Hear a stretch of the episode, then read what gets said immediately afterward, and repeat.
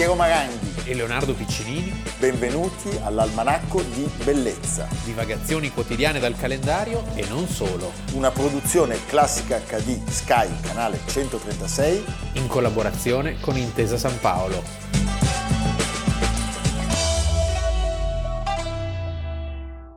Almanacco di Bellezza, 10 settembre, Leonardo Piccinini. Piero Maranghi. Puntata tutta al femminile e noi siamo particolarmente contenti di questo Tra mito, storia e realtà. in realtà.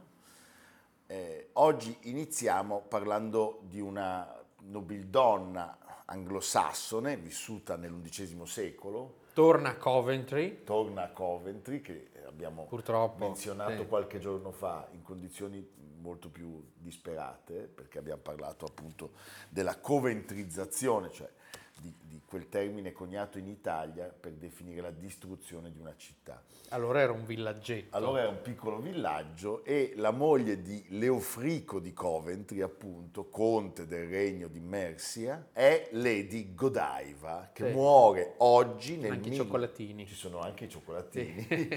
nel 1067, però questa figura resta celebre per secoli e secoli Bella ancora oggi.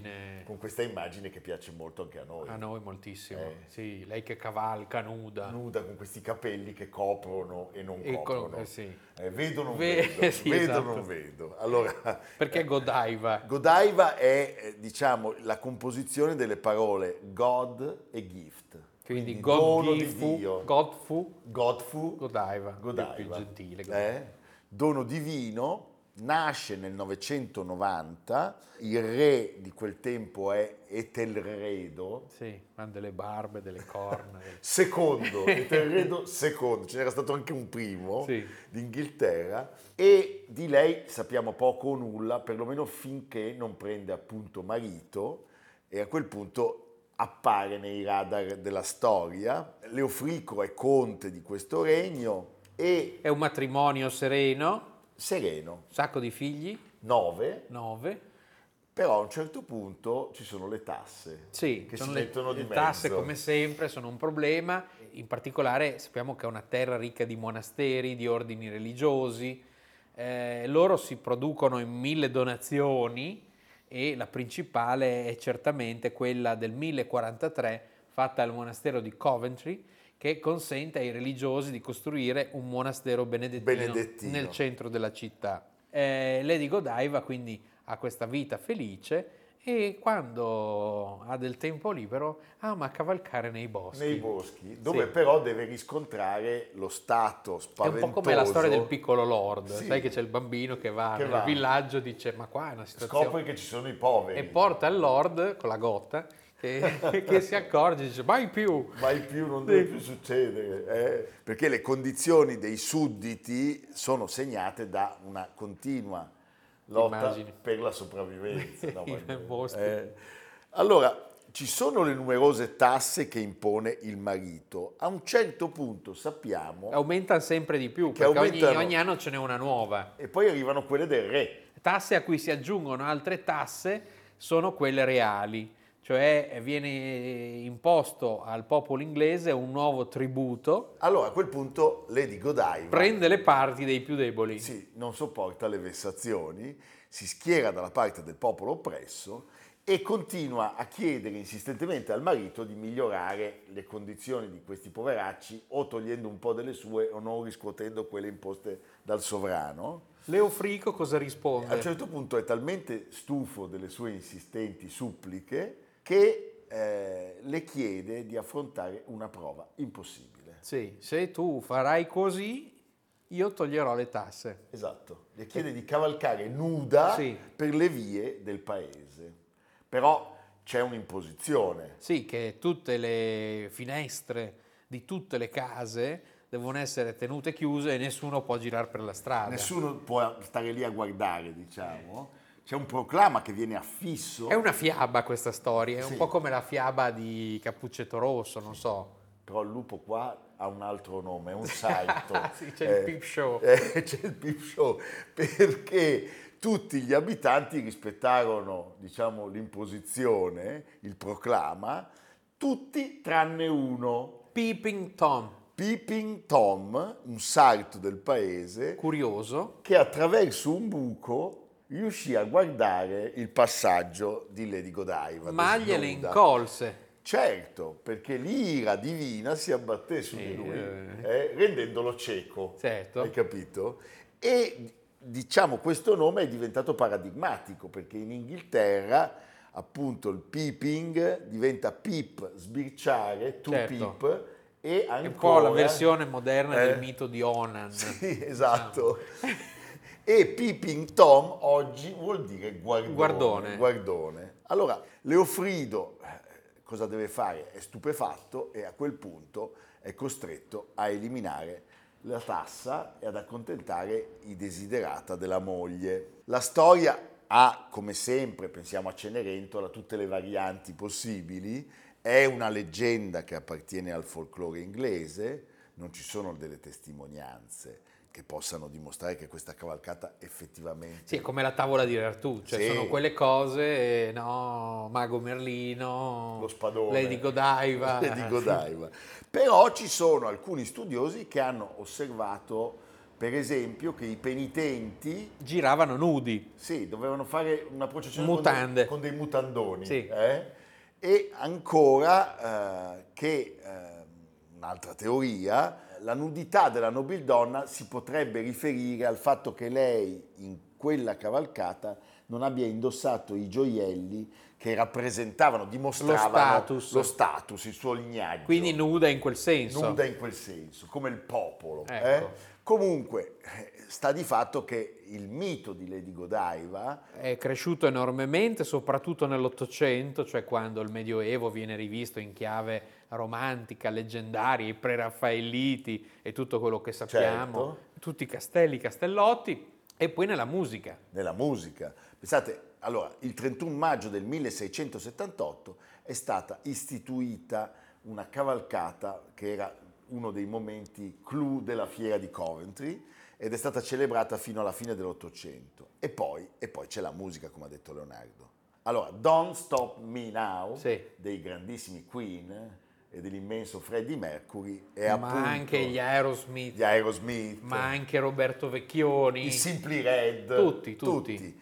hanno dedicato eh, a Lady Godiva delle loro composizioni e poi Non poteva mancare Alfred Tennyson Tennyson, eh? con un poema da cui Luigi Illica avrebbe tratto nel 1911 una leggenda drammatica Sì. che è stata messa in musica da Mascagni. da Pietro Mascagni e ovviamente la sua leggenda ha toccato e come anche gli artisti, Sì. i pittori, gli scultori, Sono tutti quegli artisti, diciamo, eh, dai preraffaelliti in giù fino a quelli proprio neomedievali, da, da, da, Sì, certo. da Liebig. quelle cose che Sì. piacciono tanto agli inglesi. Eh sì, eh? sì.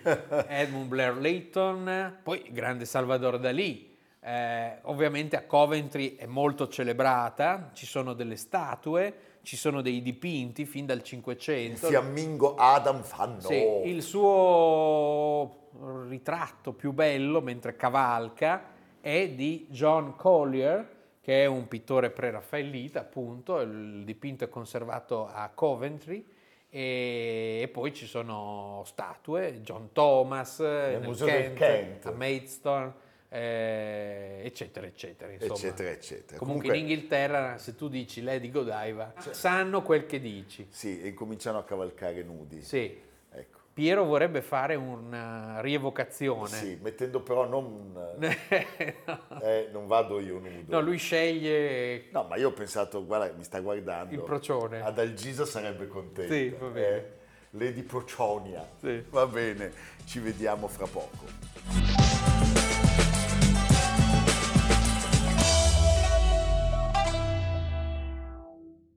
Vedete, ai miei tempi la scuola iniziava in ottobre. Ed è impossibile per me non provare una specie di, di vertigine, ricordando che quella stessa bambina che in un giorno come questo del 1938 Sconsolata e smarrita, fu costretta dalle leggi razziste a lasciar vuoto il suo banco della scuola elementare e che quella stessa oggi si trova per uno strano destino addirittura sul banco più prestigioso del Senato.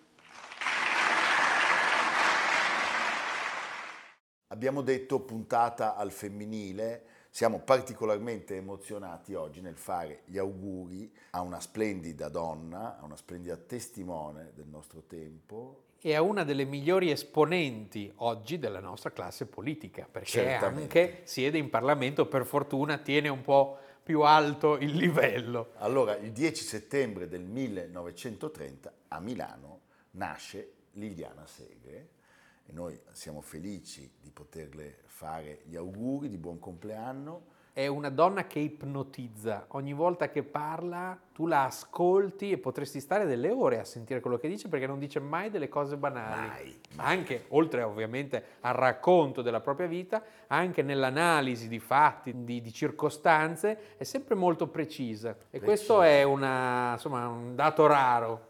Allora, è una figura che non ha bisogno di presentazioni, è certamente la voce più autorevole della memoria della Shoah in Italia e una delle più autorevoli nel mondo e non lo è certo solo in virtù delle numerose onorificenze, cariche, riconoscimenti che ha ottenuto, le lauree honoris causa, la nomina a senatrice a vita che è stata conferita nel 2018 dal presidente Mattarella, lo è soprattutto per questo operato degli ultimi decenni e per questa sua capacità di testimoniare gli accadimenti terribili della sua prigionia ad Auschwitz, perché eh, è infaticabile nel proporre sempre nuovi spunti di riflessione. Sì, la sua è, è una narrazione mai retorica, Mai. è molto diretta, anche non- io mi ricordo delle- degli episodi precisi, ad esempio un ricordo della famiglia Reinach. Eh, beh, cioè era proprio andava subito al punto, oltre ovviamente alla narrazione della, della sua vita, cioè della deportazione insieme al padre Alberto Segre, ai, ai nonni, nonni. sì, poi la rievocazione ancora prima delle leggi Le razziali. leggi razziali, lei Cioè, che viene prelevata dalla scuola Ruffini. sì, e non sai il perché, perché era una famiglia non particolarmente religiosa, una famiglia di, di impostazione laica e, e improvvisamente si trova emarginata. Infatti c'è una parola che lei usa sempre e che mi piace moltissimo, eh, contro cui sottolinea bisogna sempre indignarsi, che è l'indifferenza. L'indifferenza, terribile, l'indifferenza. E eh, lo sappiamo, eh, ad Auschwitz avrebbero trovato la morte appunto suo padre e i suoi nonni, lei avrebbe compiuto questo miracoloso ritorno in Italia come unica sopravvissuta della, della sua famiglia e i suoi contributi scritti, narrati, eh, sono facilmente reperibili e peraltro sono Online, sì, sì. online e sono sempre narrati appunto dalla viva voce della stessa serie. Quindi forse quello che si può fare oggi è una riflessione su alcuni dettagli di una vicenda umana che a suo modo è esemplare, cioè quella delle condizioni dei testimoni e dei sopravvissuti della, della Shoah. Noi sappiamo che l'attività di Liliana Segre come testimone si è iniziata Negli anni- ultimi 30 anni. negli anni 90, quindi parliamo di quasi 50 anni, 45 anni dopo eh, la fine della guerra. E questo lungo silenzio ha una ragione eh, che può sapere solo lei, colpisce appunto quando lei dice un senso di inadeguatezza nel comunicare il suo vissuto a una platea e colpisce quando lei dice che le prime apparizioni pubbliche per lei siano state Molto difficili. molto dolorose. Lei parla di vomitare la mia testimonianza. Beh, ci facciamo Veramente il aiutare modello da un contributo meraviglioso. Non esiste un solo antisemitismo, però da quando esistono ebrei, cioè da quando gli ebrei sono stati dispersi, hanno cessato di essere un, un popolo come gli altri, ma sono diventati un popolo diasporico, un popolo disseminato. Un, di, un antisemitismo è esistito quasi dappertutto e quasi sempre. Io penso che alla radice ci sia un fatto biologico, ci sia il, il fenomeno che si riscontra nei mammiferi gregari, anzi anche negli uccelli gregari, negli animali gregari, contro colui che non è del gregge. È un fenomeno che è vistoso, è stato descritto da Conrad Lorenz per i ratti, per esempio, in modi, in modi terrificanti, cioè il ratto che non è di quella certa popolazione viene straziato, si osserva nei pollai. Ora, eh, essendo biologico, è in noi il eh, sospetto o addirittura l'odio per chi non è proprio fatto come noi, ma proprio perché è un'eredità animalesca va combattuta. Se noi non combattiamo in noi le nostre eredità animali, non siamo più uomini. Ecco, eh, Primo Levi chiaramente ci ha lasciato delle pagine e delle parole straordinarie su queste, su queste vicende così drammatiche e sulla eh, riemersione dei ricordi in tempo di pace, no? quindi in una, in una, situazione, in un'atmosfera del tutto diversa, della difficoltà anche di dover confrontarsi con questi temi. C'è un suo saggio, Sommersi e Salvati, pubblicato, pubblicato, nel 1986, un anno prima del, del suo suicidio, suicidio. Eh, in cui ci si sofferma sulle implicazioni profonde della comunicazione del proprio vissuto. E anche si, ci si sofferma, qualcosa che è inimmaginabile per chi non ha vissuto questa esperienza, sulla vergogna per l'offesa subita. È un testo nel quale i dilemmi della condizione di sopravvissuto e di testimone vengono eh, indagati con un'onestà che talvolta diventa vertiginosa, disarmante, che è un po', se vogliamo, la stessa onestà che troviamo in Liliana Segre, perché lei eh, quando parla di queste esperienze non è mai retorica, è sempre diretta, sì. è netta e eh, vogliamo anche dirlo, l'abbiamo più volte menzionato, sappiamo che il fiorire delle testimonianze è stato un fenomeno che nell'immediato dopoguerra, come dire, era difficilmente riscontrabile. Abbiamo citato il caso di Eichmann, per esempio. Sì, poi c'era anche un pudore, diciamo, e anche eh, un imbarazzo, perché tu pensa, insomma, il caso di Israele, no? di questa lunga eh, corsa verso Israele, molto comprensibile, perché tu tornavi in una situazione in cui tutti quelli che ti circondavano erano quelli che avevano permesso prima che tu fossi allontanato con le leggi razziali e poi che hanno lasciato che tu venissi portato via. Pazzesco. Quindi lei lo racconta benissimo di, questa, di questi amici eh, che improvvisamente scom- che scomparivano, non ti rivolgevano più la parola, Pazzesco. pochi ti sono rimasti veramente vicino. Io un giorno le ho regalato, pensando che potesse trovare un antidoto alla sua al, al suo veleno inaudito un libretto in cui eh, venivano pubblicati i cognomi delle famiglie ebree perché in casa i, i, bambini che venivano dalle scuole potessero vedere se c'erano alcuni compagni. Pensa che cosa mostruosa. E queste cose sono successe. Per esempio, Amos Oz ci ha, ci ha raccontato che eh, nella sua vita giovanile, nel kibbutz. C'erano i sopravvissuti. Che venivano anche trattati con una certa sì, sufficienza. sufficienza. quelli che si erano fatti massacrare in Europa. E tornando ad Eichmann, io ricordo molto bene la testimonianza di Daniel Barenboim che mi ha raccontato, noi ragazzi in Israele non sapevamo niente. A un certo punto col processo abbiamo incominciato a domandare ai nostri genitori che cosa fosse successo. Sì, sì, ma anche nella stessa Germania non si è voluto affrontare il tema per molto tempo, pensiamo al caso di Fritz Bauer, pensiamo a come le cose sono state tenute nascoste. È un tema difficile perché è un tema che fa a pugni con la ragione e quindi c'è come un grande mistero sull'umanità ogni volta che si parla di queste cose. Pazzesco. Intanto perché non è arrivato nessun pentimento. Ecco, cioè, I nazisti sono aspetto. rimasti lì, cioè, tranquilli, eh, finché la giustizia non li ha lentamente a, A volte le piante del rara- giardinetto. eh, inseguiti. Eh. E anche da noi, diciamo, l'esperienza a ricordo della Repubblica Sociale è stata rivendicata da un partito che ha, to- ha sostituito alla R e la M, Certo. RSI e MSI, cioè non è che... Allora io mi sono preso, sono spinto, buttata quasi addosso, si è ritirato, non, è- non si aspettava una mossa del genere. Von wo bist? Di dove sei? Ich bin ein Italiener, Obersturmbannführer. S- Sono un italiano, signor Maggiore. Ach so, aber wo bist du? Sì, ma dove sei nato? Ich bin geboren in Florence. Sono nato a Firenze. Du bist wirklich geboren in Florence? Sei veramente nato a Firenze?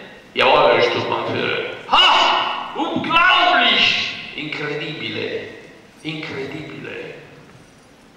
Ich bin vielmal gewesen in Florence. Sono stato tante volte a Firenze.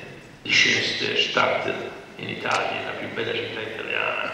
E poi mi ha avvicinato e mi ha dato sulla spalla due pacche. Liebe Freund, in tedesco Liebe Freund vuol dire caro amico, bleib da. Voi probabilmente non siete nella condizione di misurare il miracolo che c'era in quelle parole.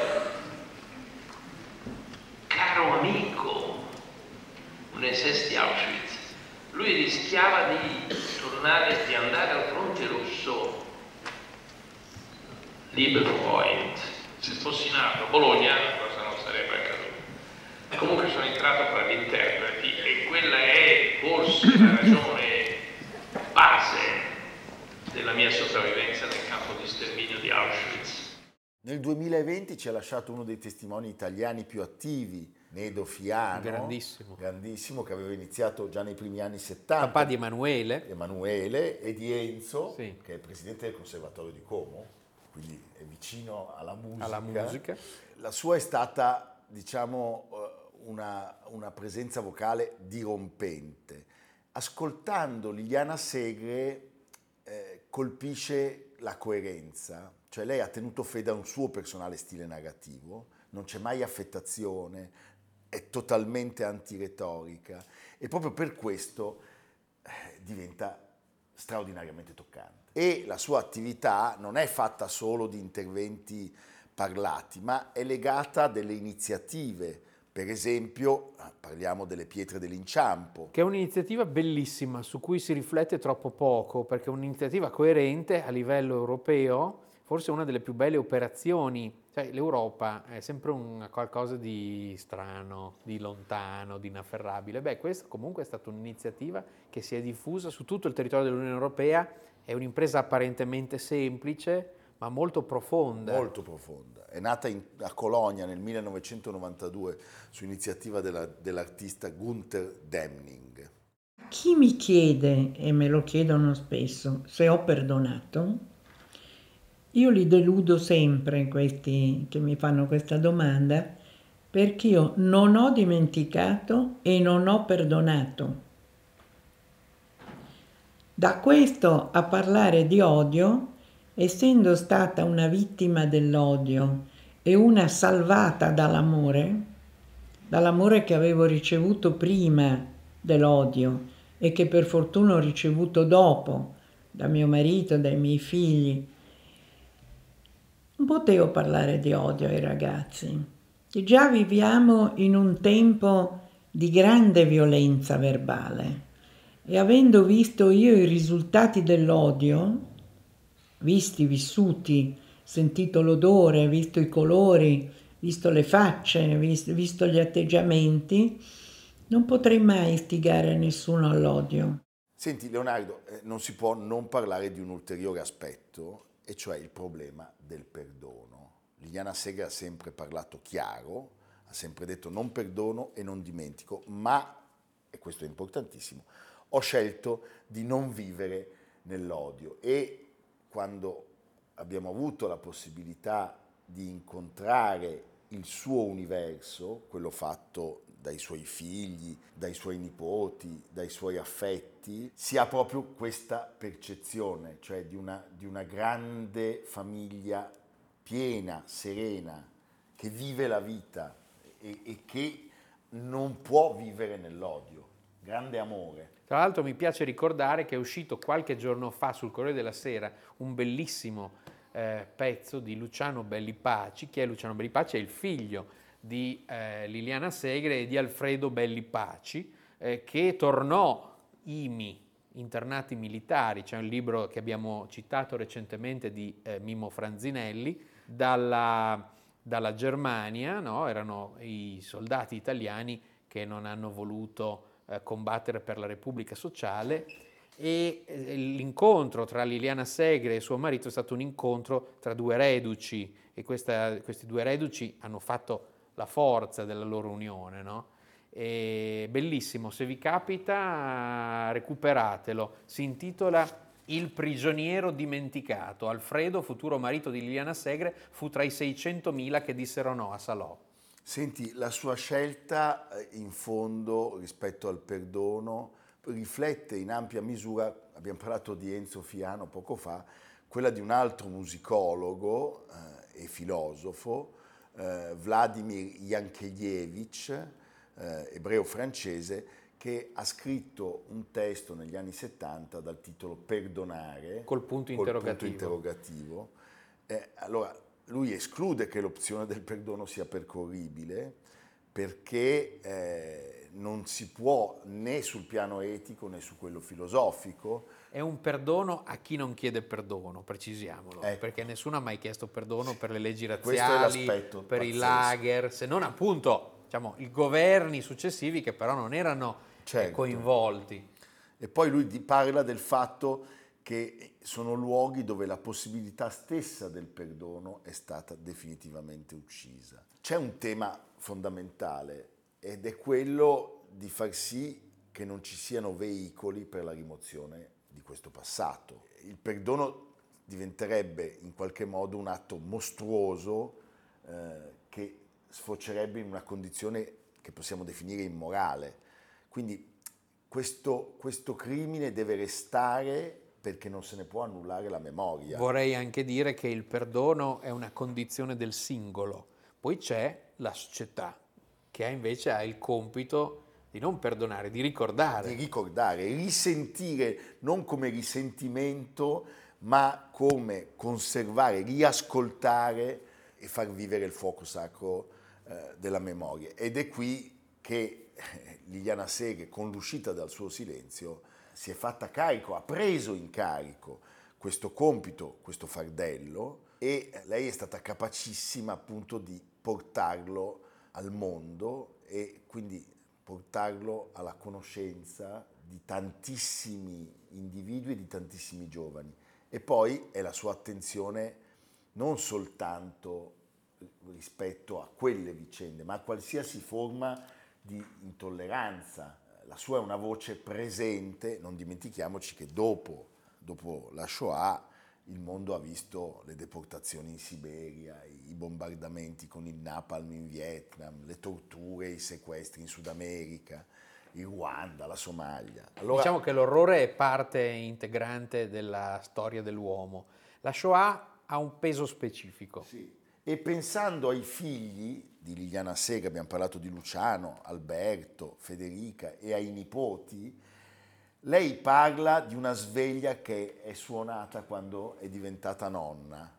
Allora, eh, i suoi nipoti oggi sono, sono adulti e per fortuna questa testimonianza è stata ascoltata da milioni di persone e da molte generazioni e dobbiamo fare in modo che non smetta mai di risuonare anche per le future generazioni.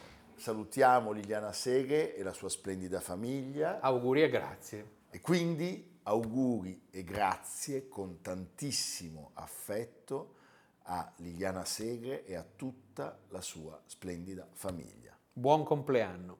Quando vidi quella pistola ai miei piedi, beh, ebbi una tentazione fortissima. Io mi ero nutrita di odio e di vendetta. Avevo sognato di potermi vendicare di tutto quello che avevo visto e sofferto. Avevo l'occasione. Pensai per un attimo, raccolgo quella pistola e gli sparo. Mi sembrava il giusto finale, ma fu un attimo, un attimo che trasformò completamente la me stessa di allora nella donna che sono stata dopo. Io capii in quell'attimo che mai io avrei potuto uccidere nessuno per nessun motivo e che nella mia estrema debolezza ero io la più forte perché io sceglievo di non uccidere, di lasciarlo andare, di lasciarlo tornare alla sua casa. Io capivo molto confusamente in quel momento che avevo scelto sempre la vita e che quindi non potevo scegliere la morte per nessun motivo e che avendo scelto la vita da quel momento sarei stata libera. Ricordiamo che tutte le puntate sono disponibili anche in podcast su Spotify, Apple Podcast, Google Podcast, Tutti Intesa podcast. San Paolo, On Air, cercando Almanacco di Bellezza 2000. Cos'è il podcast? sai Cos'è? che- Se che è il podcast 2023.